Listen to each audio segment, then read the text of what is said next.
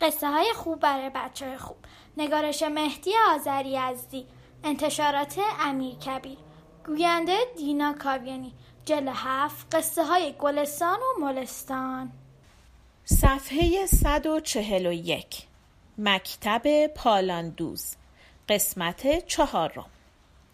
شاگردان رفتند و درسشان را روان کردند. فردا شب جواد حرف ت و بعد حرف الف را که مشکل تر بود به همین ترتیب یادشان داد و بعد از اینکه همه حروف را شناختند و جدا جدا می نوشتند، در چند شب آخر وصل شدن و جدا بودن حروف را به ایشان آموخت و بعد از یک ماه همه ده نفر می توانستند هر چه را می خواهند بنویسند و بخوانند. آن وقت جواد گفت: حالا کلید سواد در دست شماست و هرچه بیشتر کتاب بخوانید و هرچه بیشتر بنویسید، سواد و خط شما بهتر می شود. و همه راضی بودند که خواندن و نوشتن را خیلی زود یاد گرفتند. بعد جواد گفت: حالا موقعی است که شما هم به عهد خودتان عمل کنید. گفتند: حاضری. جواد گفت: بروید هر کدام در شغل خودتان اسم تمام اسباب ها و ابزارهایی را که با آن کار می کنید بنویسید و بیاورید. رفتند و نوشتند و آوردند.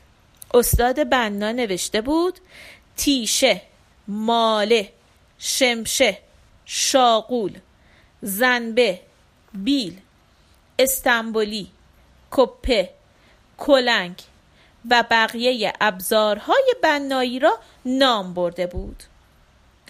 نجار همینطور، قالیباف همینطور و دیگر استادکاران هم هر کدام نام اسبابهایی که با آن کار می کردند نوشتند و آوردند.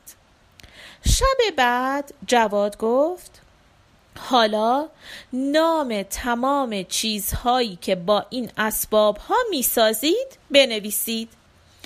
رفتند و نوشتند و آوردند. مثلا بنا نوشت: شفته، پایه، دیوار، جرز، تیغه، سقف، درگاه، زیرزمین، اتاق، آشپزخانه، پله، حمام، خانه و از این قبیل. شب بعد گفت: حالا نام تمام مصالح و لوازمی که در کار خودتان به کار میبرید بنویسید. باز هم مثلا بنا نوشت: خاک، گچ، آهک، ماسه، سیمان، ساروج، ملات، آجر، خشت، کاشی، سنگ و بقیه. و جواد برای هر یک از کارها و شغلها دفتری جداگانه گذاشت و برای هر کلمه از این یادداشت‌ها جایی معلوم کرد و نظم و ترتیبی برای آنها در نظر گرفت.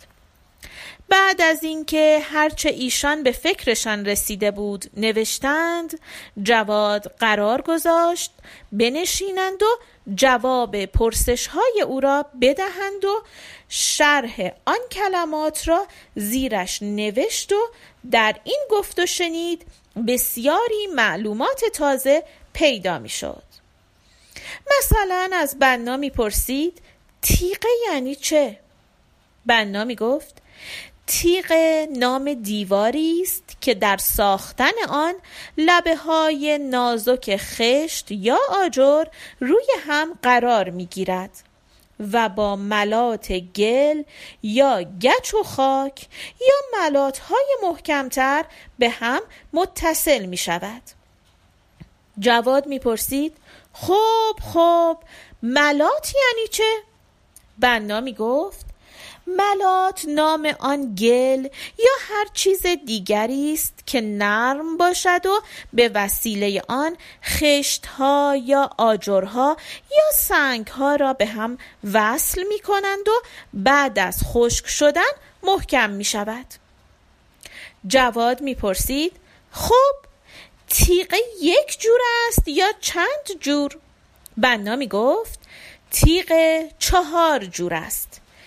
تیغه راسته آن است که خشت یا آجر را طوری روی هم قرار می دهند که روی سطح دیوار صاف و افقی است. تیغه کلاغ پر آن است که آجرها را طوری قرار بدهیم که تیزی یک گوشه آن بالا باشد و در نتیجه روی دیوار کنگره‌دار می شود.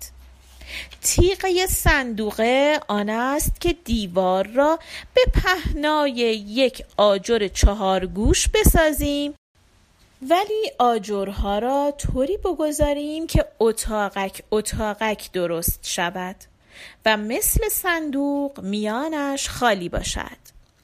تیغه پنجره آن است که آجرها را با فاصله واداریم و روی هر ردیف عمودی یک رج افقی بچینیم که دیوار مثل پنجره سوراخ داشته باشد. اگر این سوراخ پنجره راست و چهارگوش نباشد و آجرهای ایستاده را طوری کج بگذاریم که از طرف راست یا چپ بتوانیم پشت دیوار را ببینیم، آن را تیغه کرکره می نامند. جواد همه اینها را در شرح کلمه توی دفتر می نوشت. هرچرا هم قصاب نوشته بود یا رنگرز نوشته بود یا دیگر استادکاران نوشته بودند، همینطور ثبت می کرد و شرح آنها را می نوشت و به این ترتیب جواد نام تمام اسبابها و ابزارها و مصالح کار و لغتها و اصطلاحهای تمام آن ده نوع کار را جداگانه در دفترها جمع‌آوری کرد و هر چرا که شکل و نقش داشت عکس آن را کشید. اما جواد اینها را برای چه می‌خواست؟ جواد یک روز دیده بود که ملای مکتبدار دارد کتابی می‌نویسد. پرسیده بود: چه کتابی است؟ مکتبدار گفته بود: فرهنگ مکتبخانه است. میخواهم نام و شرح تمام اسبابها و ابزارهای کار مکتبداری را در یک کتاب بنویسم و به یادگار بگذارم تا جوانترها از روی آن تجربه یاد بگیرند و وقتی بعدها مکتبخانه قدیمی شد آیندگان بدانند که مکتبخانه چه جور مدرسه‌ای بوده و با چه چیزها و کارهایی سر و کار داشتیم. آن وقت تمام مردم میگویند آفرین به شیخ بمانعلی که این کتاب را نوشت. جواد این حرف را به خاطر سپرده بود و برای اینکه تمام مردم بگویند آفرین به جواد پالاندوز میخواست برای تمام کارها فرهنگ نامه بنویسد و هنوز در مکتبخانه شاگردی میکرد که ده جلد کتاب نوشت و آنها را به کتابخانه فرهنگ سپرد و نام کتابها را هم اینطور نوشته بود: فرهنگ بنایی، تألیف جواد پالاندوز با دستیاری استاد جعفر بنا. فرهنگ پالاندوزی، تألیف جواد پالاندوز با همکاری پیر پالاندوز. فرهنگ نامه قالیبافی، گردآوری جواد پالاندوز با همراهی شیر محمد قالیباف. فرهنگ کوره پزی، تألیف جواد پالاندوز با دستیاری غلام حسین کوره پز. فرهنگ آهنگری جمع‌آورده جواد پالاندوز با همکاری استاد حسن علی آهنگر و همچنین باقی کتاب‌ها. و جواد اولین کسی بود که به افتخار این آثار از اداره فرهنگ جایزه گرفت و نامش در ردیف نام دانشمندان، پژوهشگران، محققان و نویسندگان فرهنگ نامه ها به ثبت رسید. یک روز یکی از دوستان جواد که کتاب ها را دیده بود به او گفت: جواد، حالا که کتاب می نویسی و به شهرت و افتخار می رسی، این اسم خانوادگیت را عوض کن که اسم خوشگلتری باشد و پالاندوز نباشد. جواد گفت: نه داداش، تو خیلی بچگانه فکر می کنی. اسم خوشگل و بیفایده فراوان است. بزرگی و بزرگواری در اسم خوشگل نیست. همین نام پالاندوز خیلی هم خوب است و من کاری میکنم که تمام مردم به همین اسم احترام بگذارند. خیام اسم یک چادردوز است. شیخ عطار هم اسمش مثل اسم یک بقال است.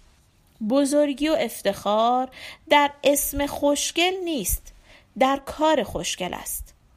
اگر کارهای من با ارزش باشد، همین اسم پالاندوز را مردم تا قیامت با عظمت یاد می کنند و می گویند آفرین بر جواد پالاندوز. ولی اگر کار کسی بی ارزش باشد، یک اسم خوشگل به دو پول سیاه نمی ارزد. دوستش گفت: حق با تو است، بارک الله به جواد پالاندوز. و جواد این بار بیست نفر دیگر را به مکتب خودش دعوت کرد تا باز هم کتاب‌های دیگری بنویسد. البته کتاب‌های جواد کامل و بی‌عیب نبود، ولی سرمایه‌های با ارزشی بود تا دیگران که بیشتر و بهتر می‌دانند کارهای او را کامل‌تر کنند و کتاب‌های بهتری بسازند.